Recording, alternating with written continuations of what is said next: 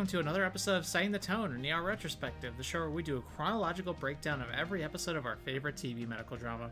My name is Elizabeth, and joining me today, as always, are Lauren Hello. and Daniel. Hey, Today we're discussing Season 4, Episode 12, which is titled Sharp Relief. The episode aired on January 15th, 1998. Lauren, what was going on that week 23 years ago? NASA announces John Glenn, then aged 76 and a sitting U.S. Senator, will be flying in an upcoming research mission. I don't know why 76 um, just seems like a little old to be flying up in space. He's the oldest person ever to be up in space. That's I remember nuts. this. We'll- like, I, I remember yeah. watching this in in my classroom in elementary Yeah. school. we will talk about it in when we get to Season 5, because the actual mission happens in October, Cool. I think. I, I'm a little too young to have this be in my memory. Um, Super Bowl 32 is set as the Denver Broncos and the Green Bay Packers win their respective conference championships. Fuck the Packers. Rude. They lost anyway. You don't have to kick them down when they're down. Like this is this was already No, not a that's good exactly one when you kick them. Maybe they'll stay down this time. I have no horse in this race. Michelle Kwan wins the second of her nine U.S. women's figure skating championships. Titanic continues to steamroll the competition and retains the box office crown. And Candle in the Wind 1997, Something About the Way You Look Tonight by Elton John concludes its 14 week run atop the music Yeah. charts. And we have some truly 1998's late 90s stuff coming up for you. I think, I think I know the one that knocks it off uh, next week, but I'm not going to say anything. But I think I know what it is. But Yeah. and I'm and I'm not happy about it. But And also, I chose that verbiage steamroll because the next closest movie to Titanic was separated by 18 million dollars Ooh, in in 1998 money. Can we watch Titanic this week? Yeah, it was if like- we find time. It was like 28 million to 10 million. I think Good Will Hunting was the second place movie. Notice all Lizzie ignored my question. Can we watch Titanic this week if we have time? Lol, having the time for Titanic. for Titanic for You a put it on in the four-hour movie. background. You know how it ends. That's true. Yeah. Sad. First movie, first movie I ever actually cried in a movie theater. How old were you when you saw it? Uh, well, it was 98, so oh, it was 97 when I saw it. So we saw it as our Christmas movie for 1997. So I was nine. Your parents took you to Titanic for your family Christmas movie when you were nine. Yeah, first time I ever saw a boob. First time I ever saw a boob on screen. Yeah. Also, yes, that's also true. I think I think as that was true for a lot of kids in our generation. Yeah. I was, But- I, I, I definitely saw it. I don't remember if it was for Christmas, but I definitely saw it shortly after it was in theaters. I don't remember if I cried or not, but I do remember it was the first movie my parents ever remarked that I sat through the entire movie without going, like, getting up to go pee. Yeah. Like, which is crazy because it's literally Oh. a four-hour movie. But we like, had an intermission. We had an intermission. I remember that. And I also remember it was the only time I've ever been in a movie theater where they've put folding chairs in the back of the theater to accommodate more people. I feel like that's a fire hazard. It probably is, but Um, yeah, yeah, I think I remember my sister and my dad saw it, and I remember them talking about it a bunch. But I think it was deemed that I was a little too young for it because I would have been uh, five or six by the time this came out, I could see it being a little bit um, harrowing for a child. or rather, age. what five or six year old would care about this movie. Like, I was a weird little kid who was obsessed with Titanic the ship and like the Yeah. whole the the disaster that surrounded it. I didn't really care about the love story part of it. That was all like secondary Yeah. for me. It was just I, I just wanted to see a big boat sink. So, but fair, but I Uh, think that was the thought behind not taking me. yeah. Uh, as far as what else was on TV that evening at 8 p.m., Friends with the episode "The One with the Embryos." This uh, title is a lot less confusing when you remember that Phoebe is uh, currently pregnant with, I think, triplets at this point. So a little, little bit less upsetting when you uh, have that context. Uh, at 8:30 p.m., Union Square is still hanging in there with the episode "Out and In." At 9 p.m., Seinfeld with the episode "The Reverse Peephole." Lauren, any memories of that? was This very strange title. Nope, nope, I can't say that that's one that We're getting we're getting um, we're getting deep into latter day Seinfeld at this point. I so- really I need to separately just have Seinfeld on in the background for a few weeks so some of these later ones I can actually like remember Yeah. and comment on. And then at 9:30 p.m., Veronica's Closet with the winner for the weirdest episode title of the evening with Veronica's Fun and Pirates Are Crazy. Couldn't tell you what happened. On I that mean, one. it's not wrong. Pirate, pirates are yeah. I mean, I'm not, I, I can't argue with the point, but uh, terms of viewers, this week's episode had 34.4 million viewers tuning in, up just a little bit from last week's episode. Uh, this week's episode is directed by Chris Chulack, doing his 13th out of 43 episodes. Previous ones of his from this season we've done include Fathers and Sons and Something New. And this week's episode is written by Samantha Howard Corbin, doing her fifth out of seven episodes. Previous one of hers from this season we did was Ground Zero. All right, and I'm really curious as we go into these notes if we'll be able to tell exactly where my computer died in the middle of the process. Um, so the Technology. previously on is brought to us by Jeannie this week, and we open with Carol walks into the lounge and she is giving Doug trouble because he is getting ready to leave at and his night shift, and he is underlayered for the 10 below weather outside. It's freaking cold. Sweet Home Chicago. Yep. Um, she has her paramedic ride along that morning or into that day, so she's getting ready to go out to do that. And Doug says that they need to meet at Clark and Dearborn at five for a surprise. Lizzie and I were both fur- oddly furious, as we tend to be, because they keep saying Dearborn and Clark, and I have never heard anybody put those streets in that order, so it just threw me off. It just doesn't sound right. I was I was curious from the Chicago Geography Department because I read as I was looking for other things that this was this was marked as a geographical like gaffe by them that uh, those two streets actually run parallel and never intersect with one another. Yeah, they are both north south. Maybe that's why it sounded weird to us. Then what's the? Hold on, I'm gonna look this up. Harrison?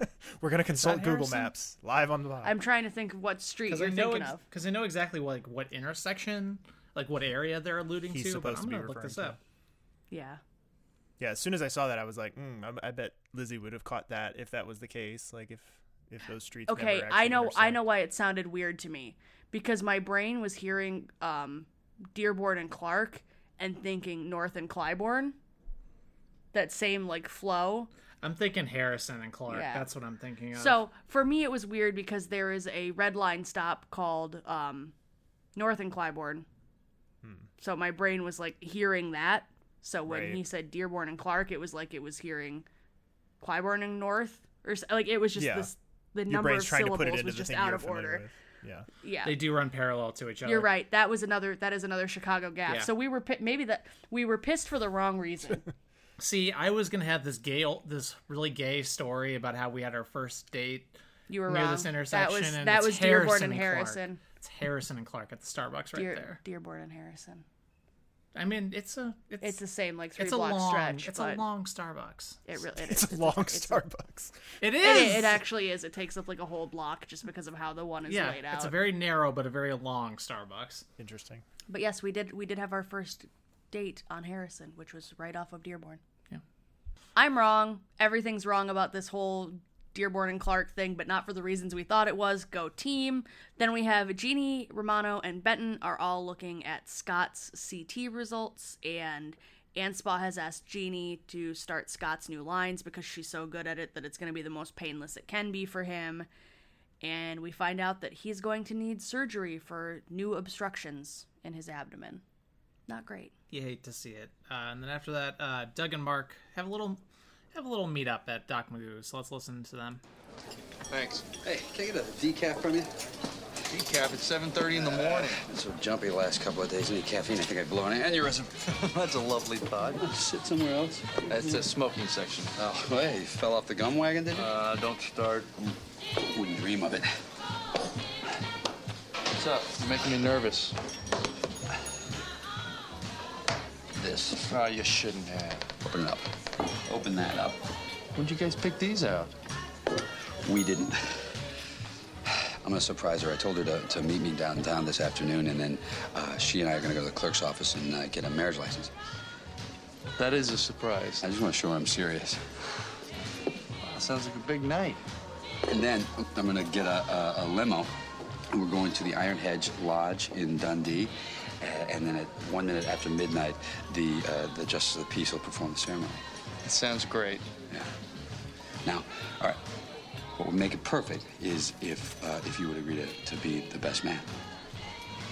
I think you have to ask? Yeah. You Yeah, do that? don't You do that? Be honored. Ah, I can't believe it. It's just, every other woman I ever went out with, it was just, you know, I, just, I, I knew it was wrong. And now, it, gonna spend the rest of my life with her. And I, I'm an idiot here. You're acting like someone who's gonna be a husband tomorrow morning. A husband, can you imagine that? Well, Somebody just make me a super cut of all of his chuckles in this clip. Oh my gosh. Uh, so there you good. go. There's a project for you. I was gonna say, don't challenge me with that. Every Clooney laugh in the entire his entire run. Seasons one through five, but it's just the Clooney chuckles. Coming soon to a Patreon near you. For a hundred oh. dollars. Oh my god. Th- this is perfect. Like this is a minute and 29 of just pure perfection between these two. You get all of it. You get the Mark and Doug bromance, you get the Clooney chuckles. You just you, you you get it all. It's all there for you. Love to see it.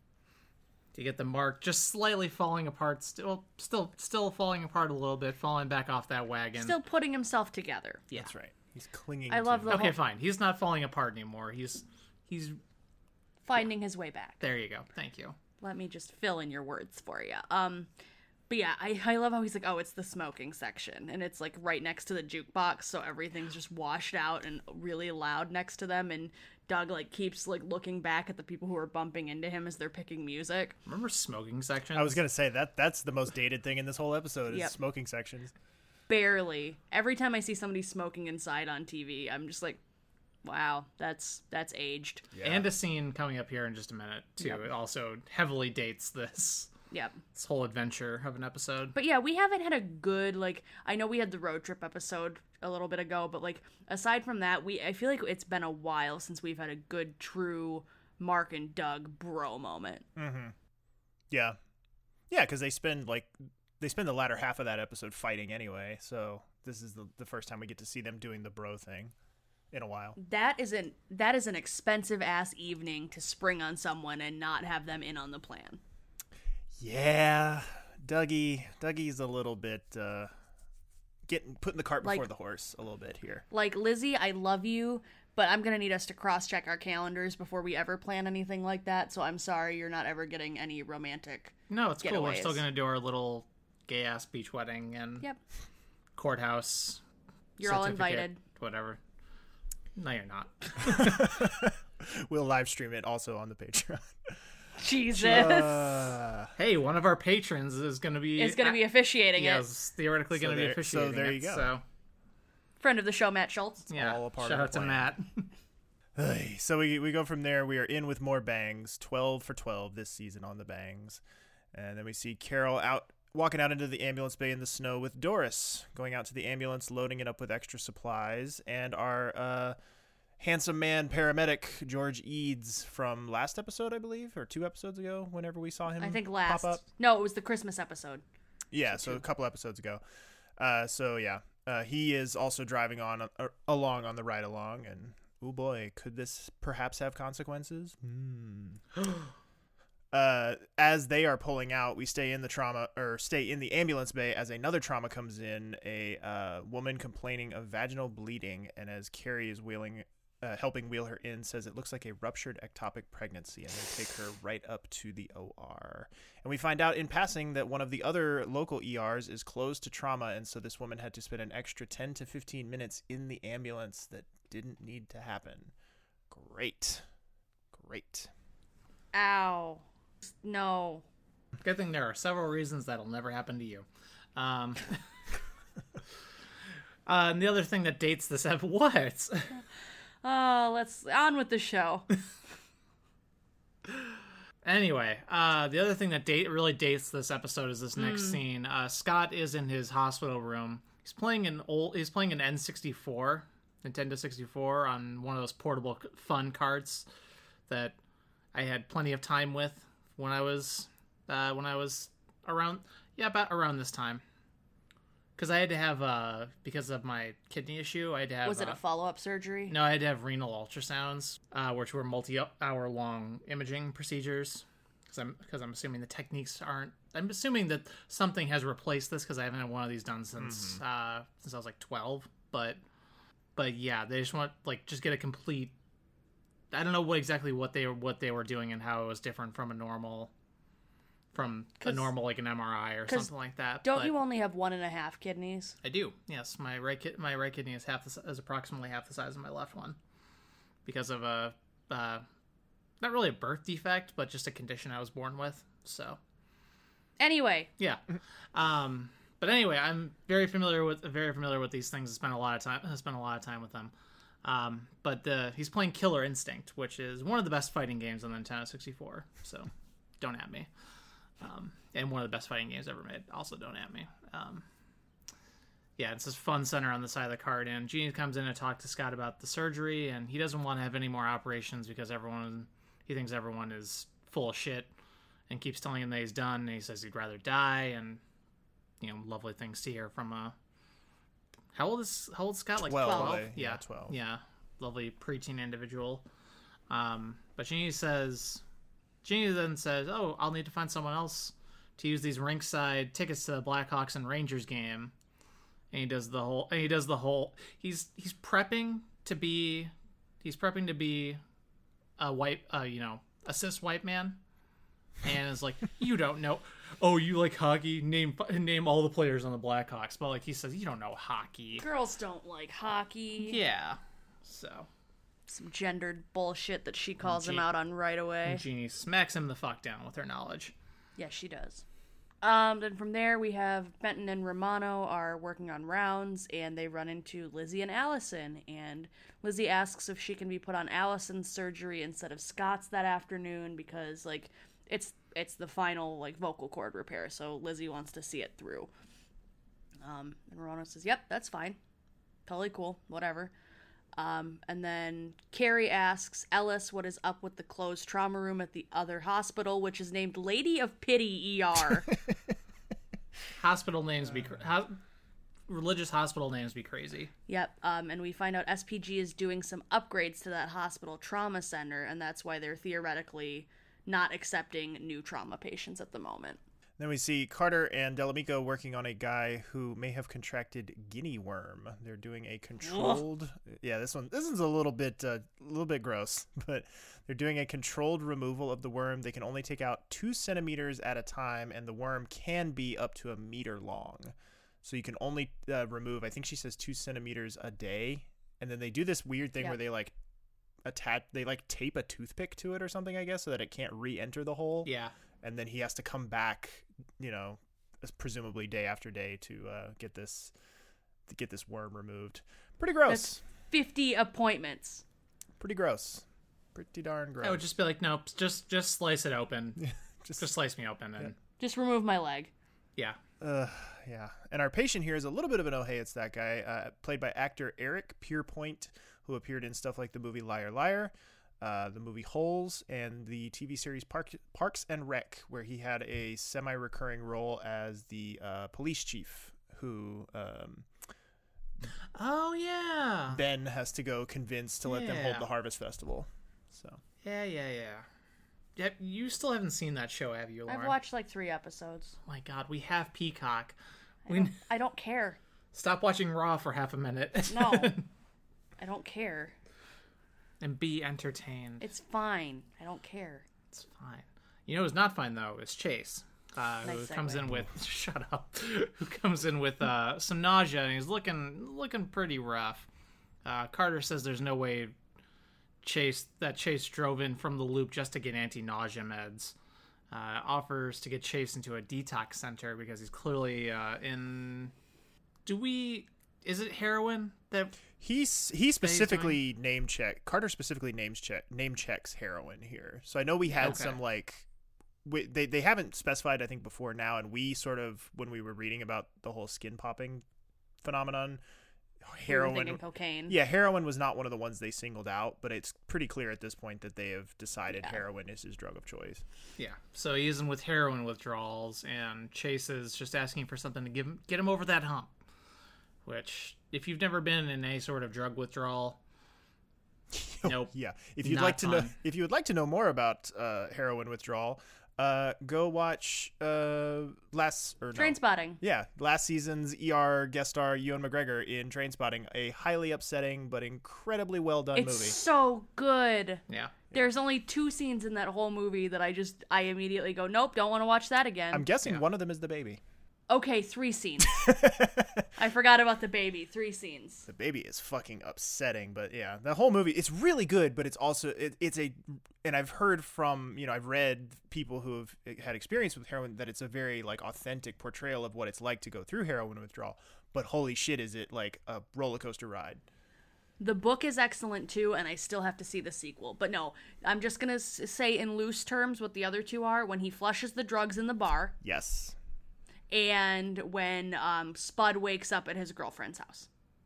yes yes Yeah, both. Yep. hmm Uh, I do love that movie though, and it was a, f- a very big favorite of my high school friends. I've never seen it. You wouldn't know. yeah i don't think it's a good one for you to It watch never either. it never sounded like something that appealed to me. It's a favorite of mine, but I will never have you watch it with me. Yeah.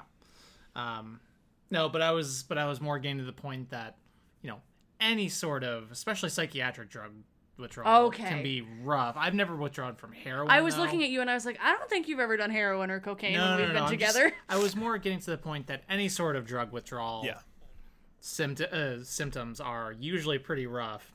Not even, but none of them I can imagine even come close to something like heroin. But uh, Anna overhears the whole thing, and she had a friend in med school with drug issues as well, so she's she's in Carter's corner.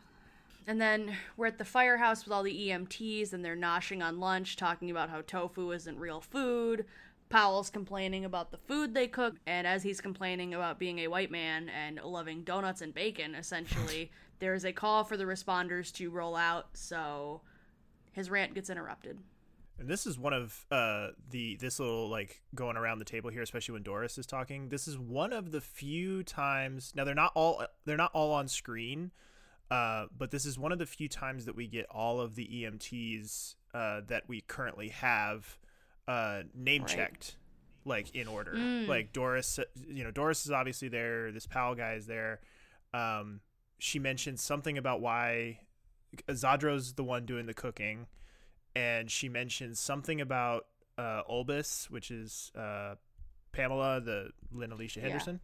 Uh, she mentions her being on a diet, and she mentions something about the other guy too, whose name I I'm blanking on. Um, Who tried to make like vegan bacon or something. Yeah, so like it's one of the first and only times we really get like the full roster of paramedic uh, names like called out one by one. I thought that was kind of cool. Um, then we go over to Romano and Benton are working on Scott's surgery, and Romano is trashing Lizzie's performance and saying that he's glad that Benton isn't a militant minority. Real great. This is this is where we get sh- this is where we get real shitbag Carter or not Carter. I'm so used to saying shithead Carter. um, this is where we get real shithead Romano coming in. Um, but yeah, Romano's just like, oh, I don't think she really has what it takes. Meh, meh, meh, meh, meh. And as they're going through, they get some more results for Scott's tests. His lymphoma is back, and Romano says Peter should be the one to tell Anspaugh. So I think right here they're just doing a surgical removal of the obstructions and getting the material that they're removing tested, and that's when they find out. And then we go back over to Kerry. She runs into Ellis at the base of the stairs, and he's schmoozing and giving a tour to, to a bunch of people. She has found out that SPG has closed 60% of the tra- of their trauma centers in the Midwest. And he keeps giving her party lines about that policy and she said and she says, you know, she has a couple of good lines. So emergency care is only for people who can afford it, and if everyone else closes, someone else someone else needs to handle the trauma. And it, ne- uh, never mind. No, please. No, I was gonna say because I'm still in the midst of my Grey's Anatomy binge. They li- they use this exact same storyline too. It ends very differently, but because the sale actually goes through and five doctors end up buying the hospital, but I just, I just like this because for a number of reasons. I like it because we're finally starting to get to where uh, Ellis is being exposed as the you know corporate shill shithead that he is, and I Yep. like it because uh, Kerry Weaver says universal health care. Like, good on you. Woo! Good on you, girl. I knew I liked you. Uh, but we go from there. We see Carter examining the board, and uh, as he's doing so, Cynthia interrupts, uh, who I can't help but notice has been really minimized these last couple of episodes. They've really made a concerted. I wonder if there was. I mean, I know there was no Twitter, there was no Facebook or anything. There was no like immediate feedback loop, but I have to wonder if there was some kind of at the time um, like feedback on this character that made them kind of at least turn the dial down on her a little bit, where she didn't show up quite as much as she did uh, at first. But um, she interrupts to say that Chase has left a bunch of messages with his pharmacy details, so he's still still hounding Carter to get him some compazine or etc. Um, we then see Jeannie coming in trying to get uh, those hockey tickets that she promised to Scott from Malik's contact. I really like this little interaction between Jeannie and Malik. It's very fun. Malik gets a couple of good Very lines cute. in there, and I really, really like the little smirk she gives as he walks away because he's like, "It's gonna be, it's gonna cost you. Like those are expensive tickets," and uh, she's like, "It's fine. Just you know." Just make the call or whatever. And he's like, Man, if you got it like that, I think we need to go out on a date. And the little smirk she gives as she walks away is just like, mm, Love it. Uh, we then see Carter calling Chase, leaving him a stern message. Uh, we will circle back to those two a little bit later. Uh, but we go up for now to Allison's surgery. And uh, Lizzie is, of course, sitting in there for emotional support since Allison will be awake for the entire procedure. No, thank you. You're going to operate on my Nope. throat, and I will be awake. Thanks, but no thanks. I'd rather die. Thanks. Just rather be mute. Yeah. No, I'd just rather die. Oh, okay. Yeah. Bit extreme, but okay. Yeah. Um, I'm a millennial, so you know, doesn't take much. Okay. Um, so Anspaugh asks Kerry why she's not at the SPG luncheon, and she starts to voice her hesitancy. And they're speaking in a trauma room, and I want to note whose films are those. Kerry asks to delay the board vote maybe a week or two for the SPG decision of them taking over the whole ER. And then Benton comes in and tells Anspaugh the results of Scott's tests, and Anspaugh tells them to carry on with the rest of the surgery lots happening there. But yeah, who's turning over these trauma rooms? there is nobody in here except for two doctors talking, and there are still films all over that board. It's part of the reason why SPG wants to take over. They want to eliminate the films on the board after patients leave. My only joy in life. Anyway, um, but Cynthia, we go over there to Cynthia and Mark. Cynthia runs up uh, to Mark and sniffs him. Very Totally normal, normal behavior. behavior. yeah. Um, and says he owes her a dollar for smoking half a cigarette. So I guess they're both trying to quit. Mm-hmm. She wants to do s'mores tonight for a date night. Because, you know, again, a normal thing you can do in the city. Okay, but that sounds amazing, and there are ways you can do it. Yeah. I know, it's just. So, you it's hush. just. I just. I don't know. I want s'mores now. Yes, we can do that with our electric stove. You can light a candle. Yeah. I don't know. Okay, so she wants s'mores, and so do I. What happens next? The only thing Cynthia and I will agree on. Oh, yeah. Uh, but he can't do a date night because of the thing with Doug. Yep. Then we have Carter asks Mark if he can take the rest of the shift off for a family emergency. And Mark says, I'll let Doyle know. And we haven't seen or heard of her for a while The- that I can think of. The ghost of Maggie Doyle. Dr. Exposition. Yep. Um, and Carter sees Anna in the lounge, and she calls him out about going after Chase because she said not to let Chase's problems become his life. And he's immediately letting Chase's problems interrupt his life. And then we have the paramedic ride along. They are running up to the third floor, and we see a woman is unconscious, presumably dead on the floor, and another woman is screaming at them to help her. Powell is freaking out about the dead woman, and the woman has horror written on her chest in black sharpie. We can't just let this go. Nope. Nope. Um, Powell is screaming at this presumably dead woman on the floor, saying, Don't you die on me, don't you friggin' die. And somehow we get a pulse. No clue. And Carol is looking at Powell like he's nuts, and this had echoes of Shep to me. Yeah. He has big Shep energy in this episode. Like big big Shep energy here. I I'm not a, I not want a fan. I want a frowny face I want a frowny face sticker that says Big Shep Energy. Ugh. It would just be some. It would just be someone like waving their arms in the uh, air uncontrollably. Just, ah, It'll be wacky awful. wacky waving inflatable arm flailing tube man. There you go. but a wacky Frowny waving face. inflatable arm flailing tube man who just says, "I'm not racist." Like, just flails his arms around, screaming about how he's not racist. We go back to the OR where we see Allison's surgery again. They are uh, in the home stretch here. Everything's going well. She just has to stay still. Uh, they manipulate uh, something with one of her vocal cords, and she can now very, very quietly, very raspily say the letter E. And that's a very big moment, very exciting. And she whispers thank you to Lizzie. So it's a very hope we're we're, we're tracking towards a, happy ending here with Allison. Hopefully, fingers crossed. And I do love how they're like, you have the rest of your life to talk. Shut up. Yep. Like, don't don't push too hard. Right. Uh, we go down to the trauma room where Mark and company are working on the little old lady that was brought in, and uh, Carol has to drag Powell away from the trauma. So, wonder what's up with that. We will have to check in with that just a little bit later. And up next, we have our next audio clip. Um, Carter is headed heads over to Chase's apartment to make sure he's okay.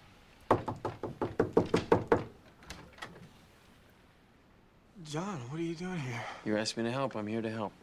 Uh, that's really decent of you, man. But but I'm I'm I'm fine.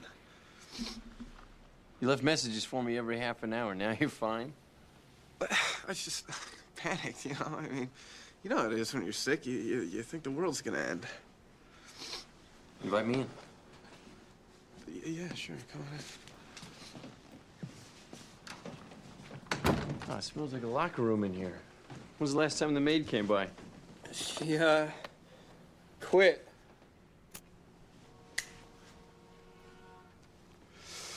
So, since you're here, did you bring any meds? No. I brought a list of drug treatment centers. Come on, man. I'm not one of those Betty Ford people. I, I mean, half my graduating class from Westlands in rehab. I mean, I'd bump into somebody I know, and then tongues would wag. Take a look at yourself, Chase. You're a mess. Thank you, Mr. Blackwell. You know, I'd love to hang out, but I gotta. I was just gonna uh, head out. Why don't you give me a break?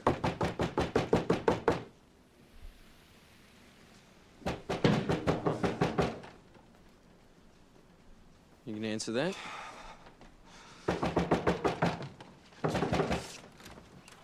Chase, buddy, what's up, dude? I am sorry it took me so long to get here. I was in the middle of a, a wicked squash game and I didn't feel my pager vibrate. So, It's all right. anyway, um, I got you a couple of grams of the usual, and check this out: a gram of this, dude. This is some superb I think you better go.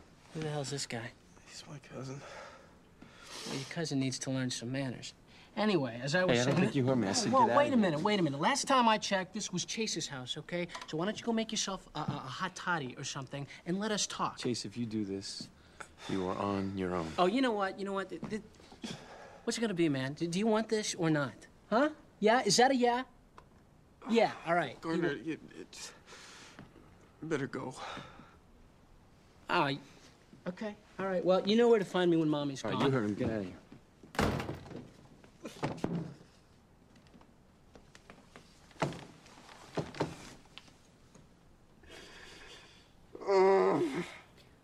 Uh, first off, I want to note, and Daniel, correct me if I'm wrong on having seen this, but at one point Chase throws a cigarette just to the middle of his living room, and then the next seat, the next shot, he's holding it in his hand again. Oh, I did not check that. Now I'll have to go back and look for that.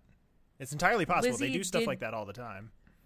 Lizzie did think she saw it too, but yeah, it's during this exchange. He's like, it's like a, it's towards the beginning of it. He like does one of the flick things, like maybe down onto a plate or something, mm-hmm. and then the next scene, it's up in his hand again. Well, now, so- well, now I want to go look. Like, god damn it! well, now you have something to do when we're done recording. You act as though I'm not doing it actively right this second.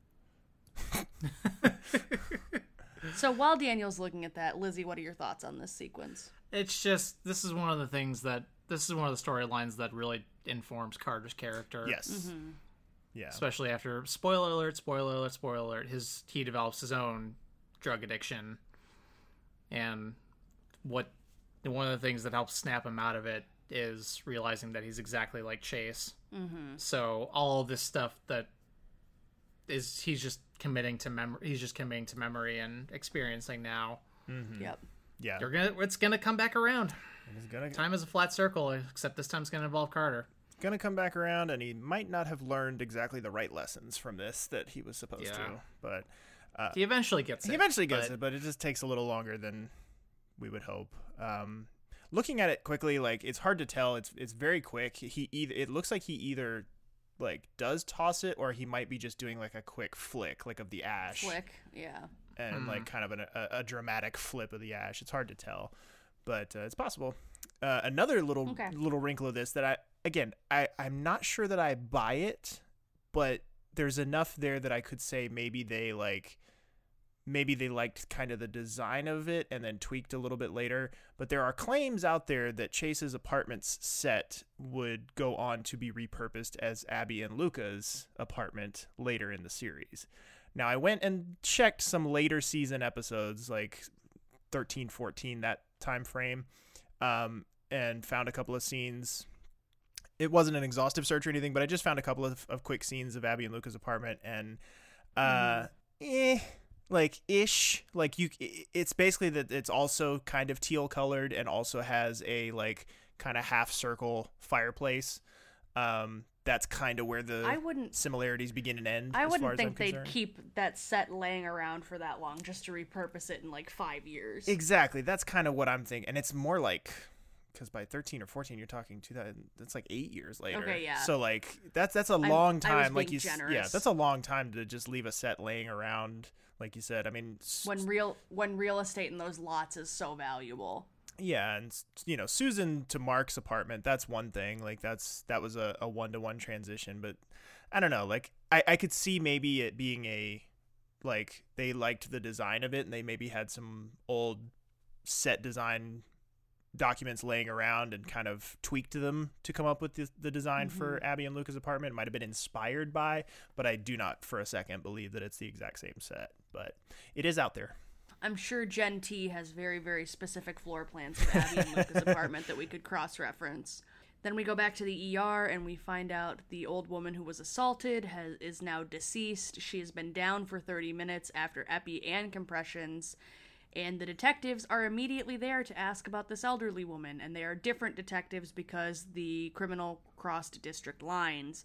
And Mark chews them out that he hasn't heard anything about this guy on the news. And this has been three people that he's had to treat. And, you know, the public should really be made aware of this and all that stuff. Um, then we have Carol and Powell are doing inventory of the ambulance supplies, and she points out how he froze in the apartment and lets him know that, you know, she's available to talk. And they see that the little old lady's wallet was in the ambulance with a coupon for cat food, but they did not see a cat in the apartment. I'm sorry, I just see the image in the notes now. what you're referring to? I disagree, but we'll get there. That's a penis. That's not a penis. Um, jeez, uh, I can't. I can. All I can stare at is the penis bowl now. Um, it's not a penis. But anyway, what happens next is that Anspaugh tells Jeannie that Scott will have to have another round of chemo. Anspaugh says that they could use some help uh, at home and asks Jeannie if she'd be willing to be a private duty caregiver for him. And Anspaugh thinks says he thinks very highly of Jeannie.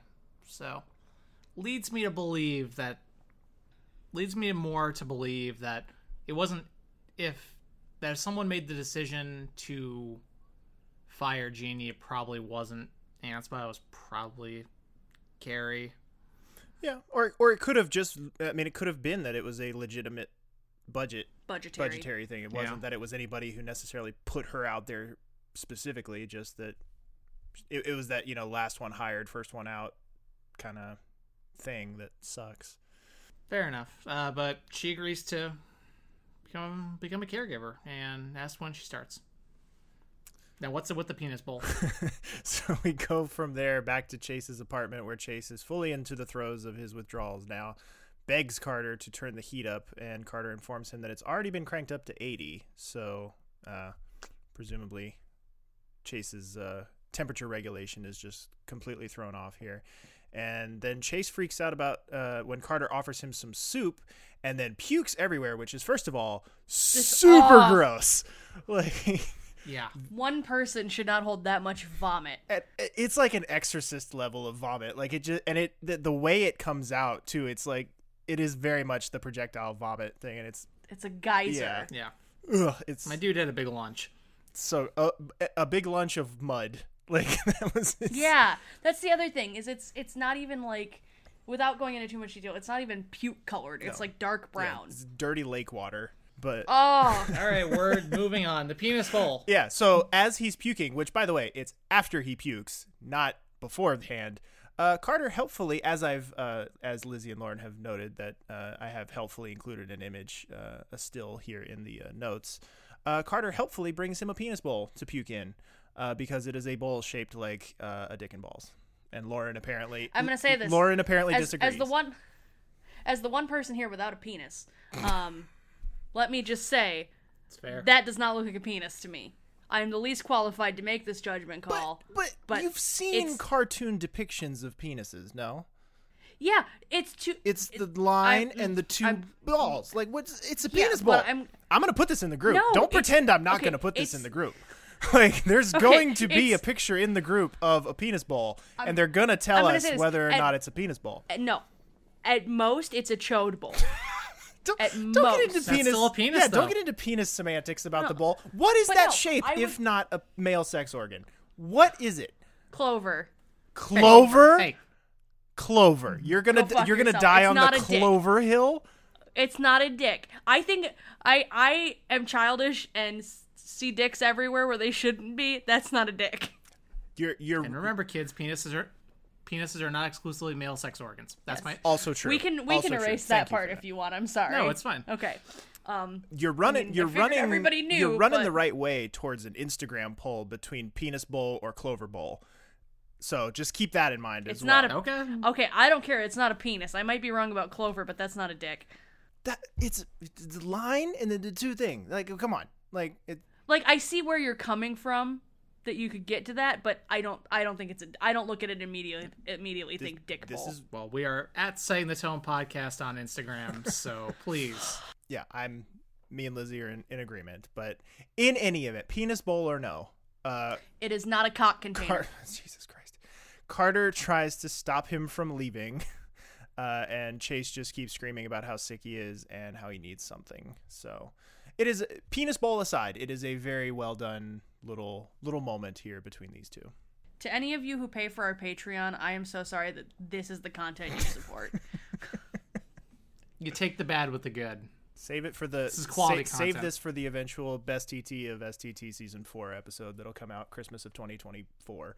So then we go over to Lizzie and Benton chatting about their surgeries that day, and she asks him for a drink, and he just says, "I don't drink." She says, "Have a lemonade or a yoo-hoo for all I care. This like this day cannot end this early with the days we've both had. Let's go celebrate." So he's like, "All right, fine, I'll come with you." And I just have to say, "Yay! It begins!" because I love the two of them together, and I am Team Benton and Lizzie so much more than I am Team Mark and Lizzie. We've talked about it before, and I'm just gonna say it again. I'm Team Lauren and Lizzie. I will punch you so hard in the face you'll forget your back hurts. Please don't. I love you. My neck area is also sensitive. you ready for some poor decision making, folks? Aye aye, Captain. All right, let's go back to Carol. Let's go back to Carol and Powell as they go back to Mrs. Dickinson's apartment to look for a cat.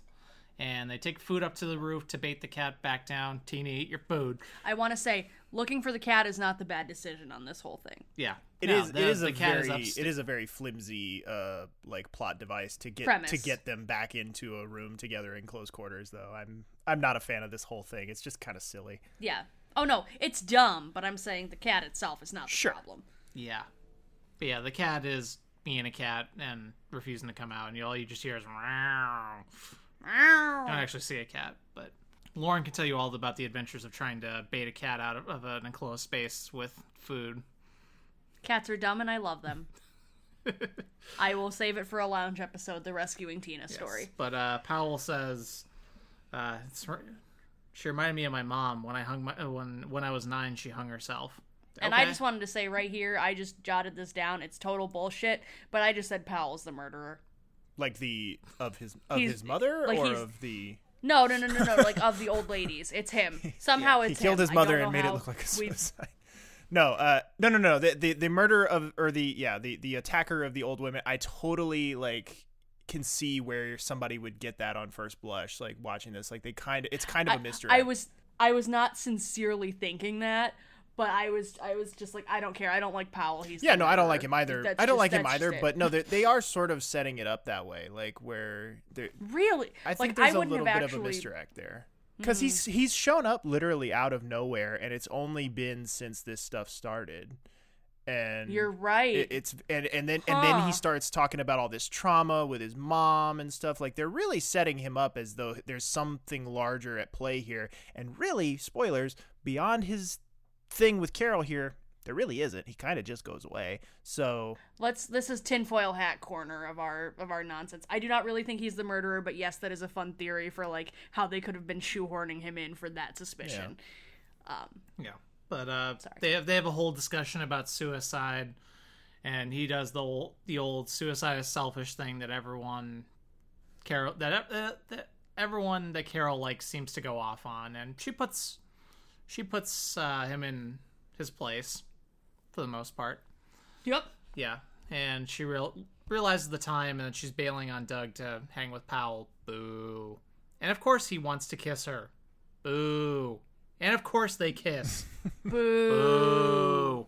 the whole thing is so. I love dumb. I love his I love his dumbass line of like, if I'm near you for one more minute, I just have to kiss Right? you. What a fucking. Uh, yeah, There is, there is no reason for this to happen. no. Yeah, there's no. There- Aside from he's hot, she's hot. That's it. yeah, but there, there's Yeah, no. there's been no, no established like rapport with these two. No chemistry. Even after the whole kiss thing, I still don't buy any chemistry between the two of them. No. Like, there's no. And she looks so uncomfortable even when it's happening. Yeah, it- the whole thing is just very. It doesn't work for me. It just doesn't. It's because go- it's because she knows he's an old lady murderer. We can't have Carol and Doug being too happy now, can we? No, we? no, we can't. We got to throw a wrench in it somehow. Yeah. Um, but then from there, we find out Mark is looking for Carol because Doug is calling for her at the ER. Might be because she's off macking with the dude from CSI. Ugh. Um, you have George Clooney at home. It's like the re- Right? it's like the reverse of the McDonald's meme. it's like, oh, I want to make out with a hot guy. We have oh, we have a hot guy at home, and the hot guy is George Clooney. Come on, Carol. Uh, Ugh. But you know who does make good decisions is Kerry. So let's uh, go to our next audio clip. Uh, Kerry is leaving, and Ellis is trying to take her out for dinner. There you are. Leaving? Yeah. Here, I put together those figures I promised you. Thought we could go out to dinner, have a glass of wine, maybe talk it over in a more relaxed setting. Yeah, I, I think I should think about this alone. Here, let me give you a hand. No, know what? I'm, I, I'm fine, thanks. Kerry, what can I do to make you feel better about this? Delay the board vote.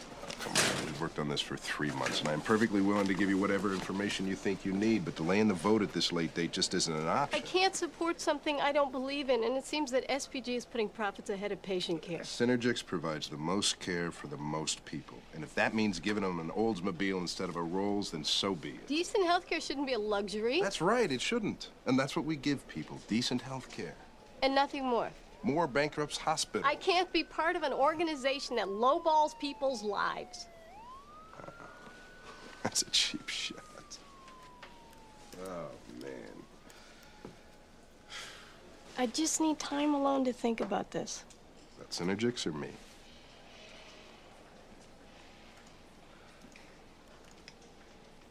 Come on, let me give you a ride home. We'll talk Okay, this fine, out. thanks. Kerry, don't do this. Good for you, Kerry. Run away, Kerry. Run yeah, far I'm glad. away. I'm glad.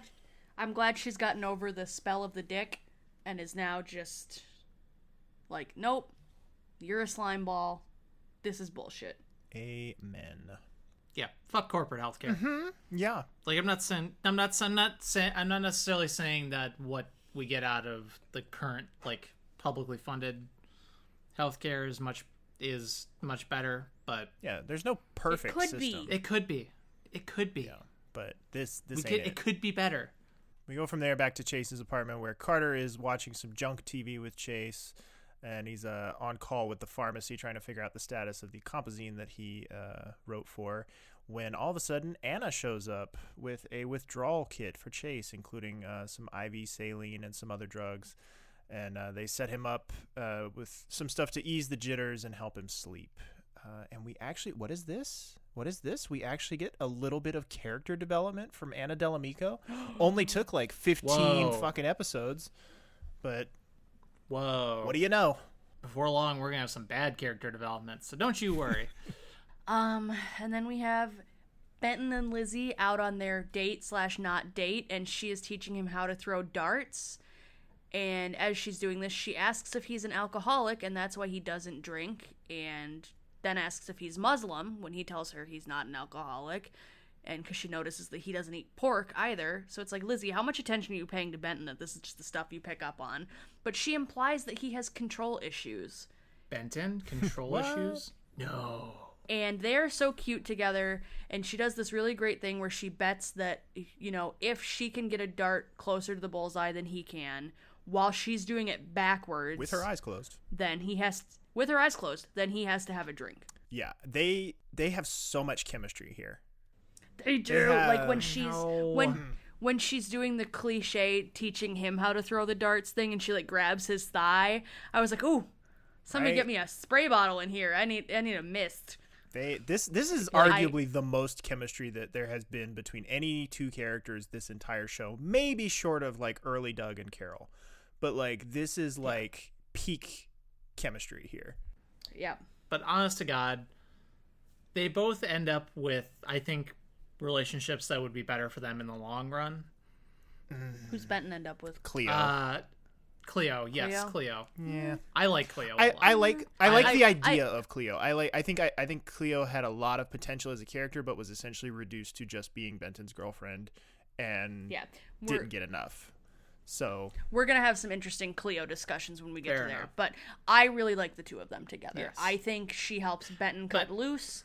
I think that Benton is someone who grounds her in a way, and they they are good foils for each other surgically to continue improving. my point was going to be that they both like even though they both branched off they would have been an excellent long-term Yes. Yeah, couple as yeah. well Yes, And i'm would. sad we don't get more of them beyond season four yeah, which i'm happy that we get corday and greene out of it Eh. and i'm happy that we get benton and cleo out of it but yeah once once You this relationship fully blossoms, we will really dig into the um why it doesn't last. Uh, not only you know Right. because there is there there there were larger forces at play beyond just what happens on screen as far as why they don't last as an on-screen couple and it is very unfortunate because it's a remnant of a different time and uh, it is a, a still unresolved issue fully but like it's just it sucks it sucks that this on-screen pairing gets basically ruined by outside forces so because they're an interracial couple yeah, but it, it affects all sides. It affect from a fan standpoint, from actor standpoint. Like it's it's messy. This this whole on screen pairing here is very messy, and it didn't have to be, and that's what sucks. But like I said, we will get into that once it fully blossoms and we're really into the the meat of their relationship. Um, but we go from there uh, to Jeannie checking in on Scott. Uh, he is talking with her about their hockey tickets and uh, asks her to stay around because he says it gets creepy at night uh, and he doesn't want to be alone. So she offers to stay until he falls asleep. And uh, we get to see Anspaugh peeking in through the window and sees all of this. So pretty good. I, I'm, like I'm really liking Anspaugh a lot more since we've started digging into the stuff with his family. Like I've I've gotten a new Yeah. appreciation for Donald Anspaugh, the character. It, it's almost like an easy way to humanize and improve a character is by introducing more of their family elements. Who who could have predicted? it's almost like that that's a cliche for some for a reason. And also he's totally right. Cre- hospitals are fucking creepy as shit at night. Yeah. um, then we go after that. Our next audio clip uh, we have here for you is anna is in chase's apartment looking at some some very some very bougie some very overdone photos uh, along with carter that were all taken by chase These are great photos. These are Chase Carter originals. Really? Mm-hmm. Pretty stuff. Not what I would have expected. Well, he's got a lot of talents. I guess that's why this is all so hard to understand. Yeah, well, this happens to all kinds of people.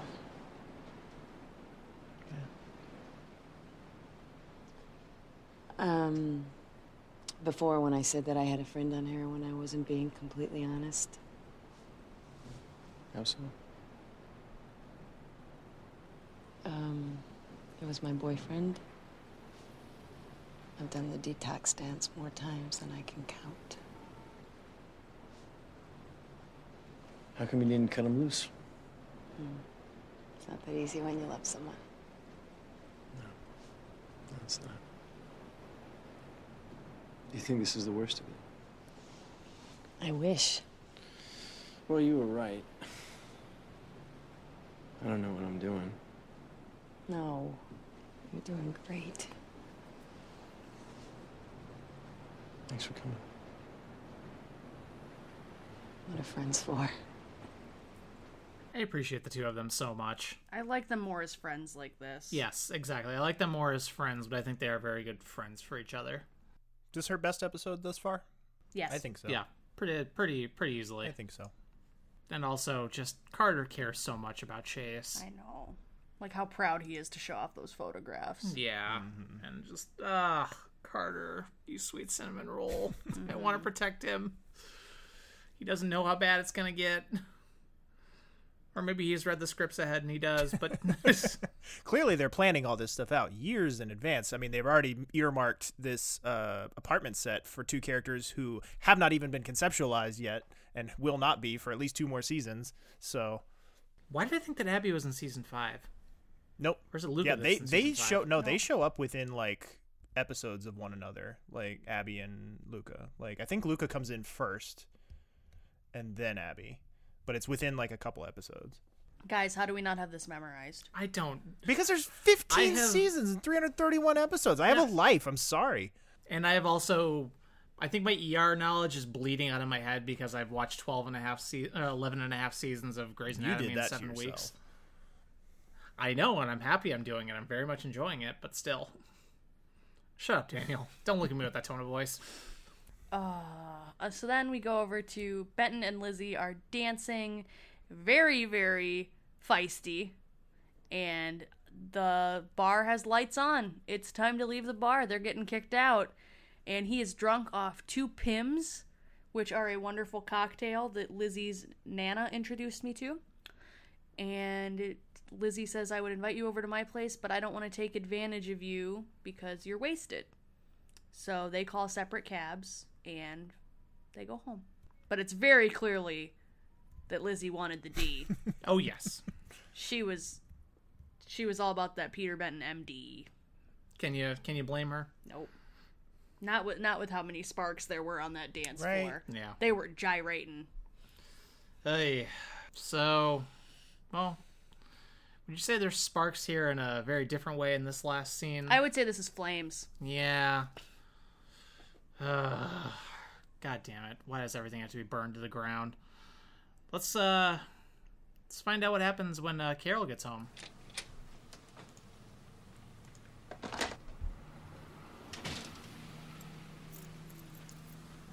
I've been waiting for you all night. I'm sorry I got I got wrapped up. I called here, but you weren't home. I was on the corner of Dearborn and Clark. Right. I called the hospital and the firehouse, and they both said that Unit 57 came back on time. Yeah, I was talking to Greg Powell. Um, he's the paramedic on my ride along. It was a really tough day for both of us, and um, it's just one of those things where you start talking to someone you hardly know and you start telling them things.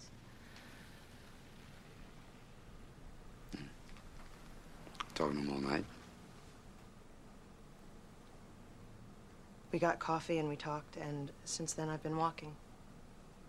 In this cold. I needed to think. About what?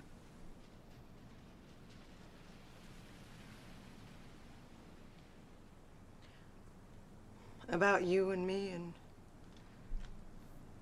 the engagement and the vows and the rings and uh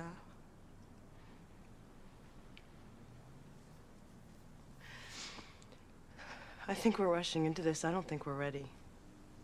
I'm ready. But you weren't?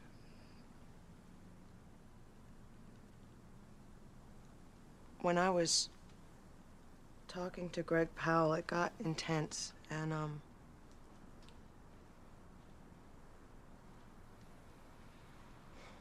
and I kissed him. It didn't go any further than that, but it was one of those moments, you know. Mm-hmm. Mm-hmm. I didn't want it to. Okay, that's good. I just was here. I just wanted to make sure that you were safe. and sound. Doug, I am so sorry. Yep, me too. Couple things. One, she did not kiss him. He kissed her. Two, there was absolutely no spark or chemistry in that at all. It was not one of those things that just happens because he's a sociopath.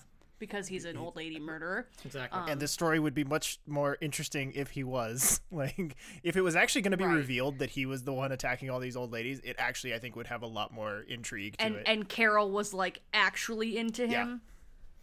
The, yeah, the two of them just have no chemistry, so I don't buy this at all. yeah this seems like a very silly just needed- detour in the doug carol They just needed to shoehorn something in because things were going too yeah smoothly. yeah it's it's a speed bump for the sake of a speed bump and i don't really i mean i don't know i I- feel like i've i feel like and maybe i'm just imagining things because i know that we're headed that way but i i sort of feel like Clooney is like we're we're we're we're one foot out the door with Clooney a little bit at this point. Like he's because he's he's about a season away from being gone for good, and it seems like his appearances in these episodes have been uh, smaller and smaller.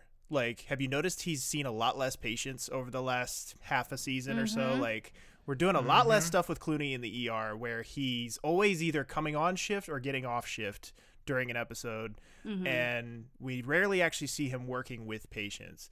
So it sort of feels like they're trying to move the Carol and Doug thing along and get them to their happy ending, but doing it in the most like um the the littlest amount of Clooney possible because they don't really have him for very much. He's off doing other things and is is just busy.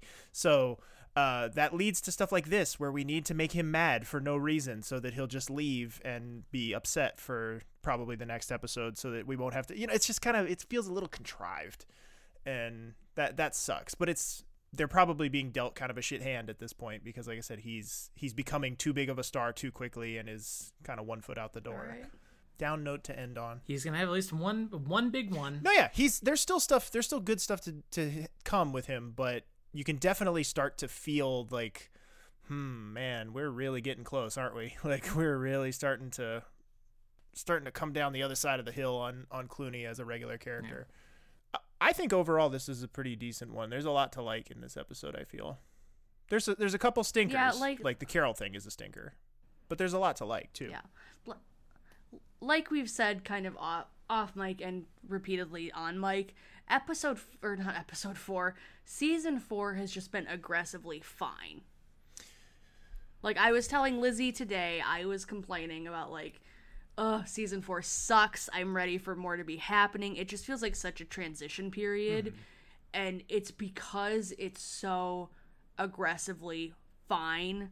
There's nothing that's really been super standout one way or the other. I mean, the chase stuff for me in this episode Yes, okay. was the absolute standout. I think it's absolutely Mm-hmm. the most essential piece of Yes. overall storytelling that you can lift from this. Yes, Chase is super important. Um, Biz- uh, establishing Romano is super important. Just like as for things to be looking at as we're halfway through season four, but it's just like I feel like we're twelve episodes in and we still haven't gotten anywhere. Yeah. The the and the other the chase thing the chase thing is definitely the most important thing out of this episode. The Lizzie and Benton establishment taking that to It's in so a new good. direction. That's another thing that I really really like about this episode. But you're right though. The the whole season has been up to this point uh it, it is a transition thing because as we've talked about before, they're working in Romano, they're working in Corday, they're working in Del Amico to very which Del Amico is another one in this episode who is yeah. like I said, this is her best episode the whole time she's been on the show. We actually get a little bit of character development with her. We actually get a little bit of like peek into Yeah, her backstory. We're also getting Mark's getting back to normal.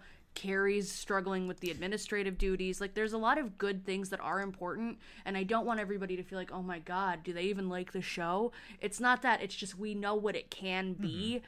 and it's just felt so lackluster. Yeah, I, I, I agree and I don't and I don't agree because like I know. the the there has there has only been in my opinion one truly standout episode in the first 12 and that was fathers and father and sons or fathers and sons whatever Yeah. that- Easily, that has been far and away like the standout episode of the first 12 and then there's been probably out of those 12 out of the remaining 11 there have probably been i would say 7 or 8 maybe even 9 um like good but not all-time great And then there have Right. been like one or two stinkers. You know, there have been like one or two where we were just sort of like, well, that happened.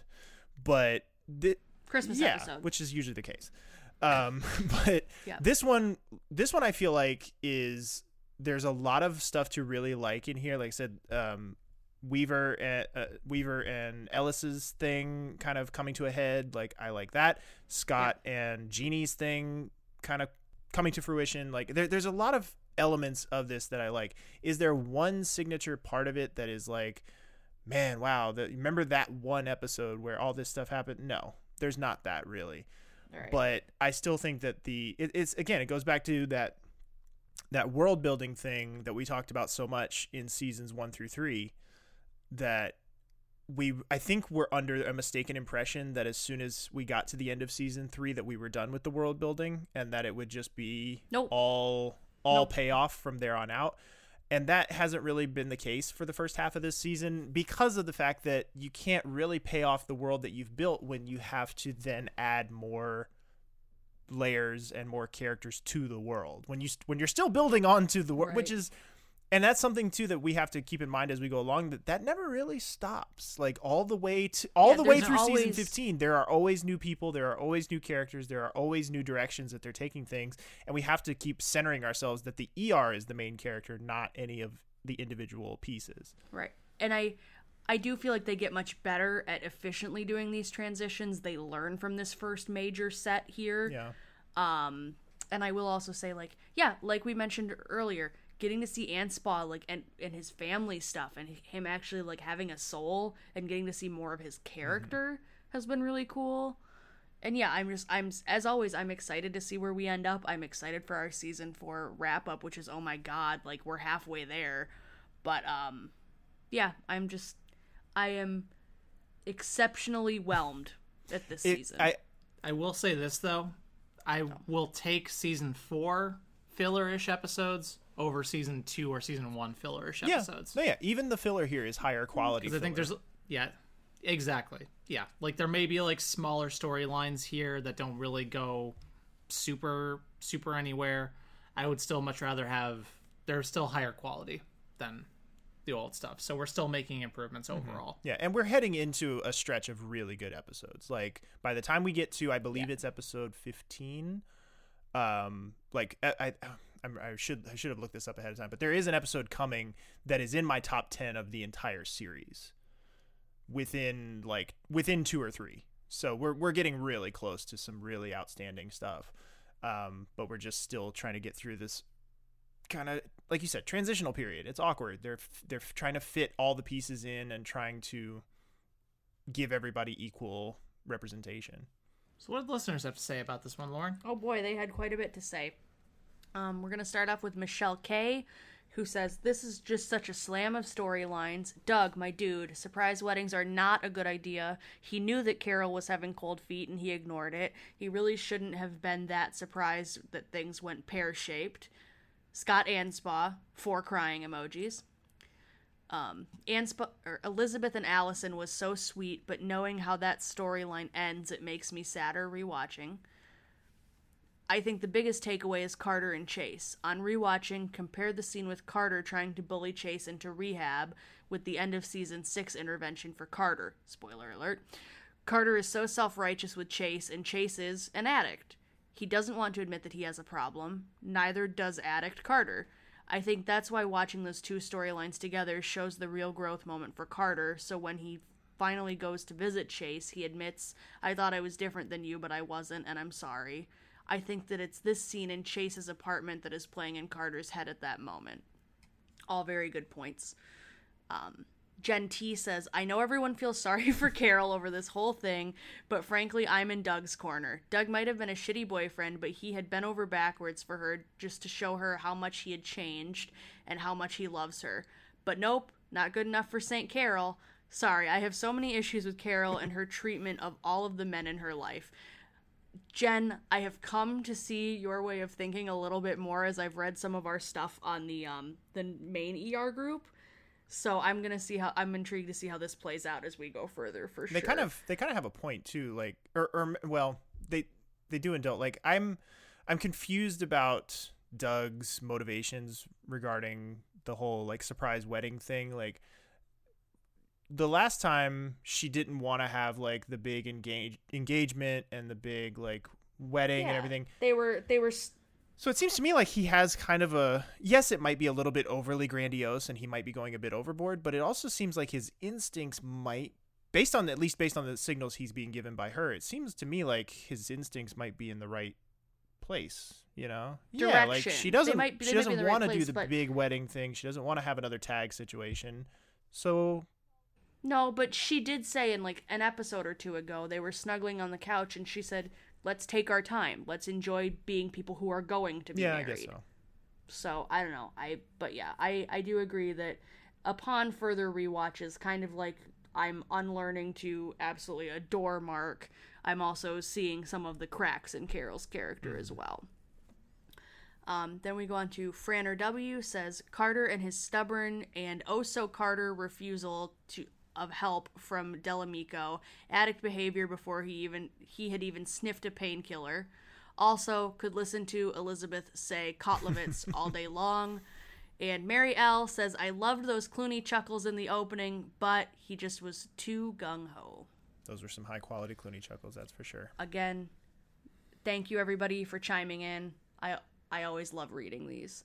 All right, well, that's about going to wrap up our episode for today. Thank you all very much for listening, as always. The show is brought to you in part by our patrons over at patreon.com slash the tone podcast. For only a dollar a month, you can get access to our show notes each week, and for only $5 a month, you can get access to the full season recap episodes, a free sticker featuring our favorite desk clerk, Jerry, and two-week early access to all of our cast and crew interviews.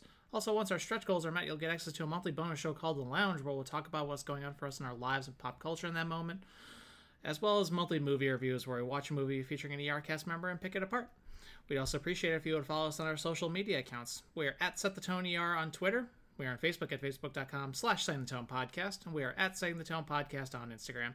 Also be sure to check out the official Setting the Tone community on Facebook and vote on Penis Bowl. our the music our theme music is provided to us by Andrew M. Edwards and Daniel. Where can folks find you at? They can find me on Instagram at dan.u, that is Y-O-U dot E-L. They can also find me on my other podcast, The Popular Court, with my co-host Jake Terrell, where we do a different pop culture topic each episode and put it through a little mock trial. And Lauren, where can folks find you at? Folks can find me on my personal Twitter at lowbob92345, arguing with Daniel on our official Twitter. You can also find me on Twitter. I'm at Random Gamer. That's G A M 3R, as well as on the Popular Courts YouTube channel, doing a Let's Play of Mass Effect Legendary Edition. All three of the games. We're going to be here for a while. Uh, new episodes of that are going to be out every Friday until the end of time, and you can find those videos and more at youtube.com slash the popular court. Thanks again, everyone, very much for listening. Please join us again next time, and have a great week.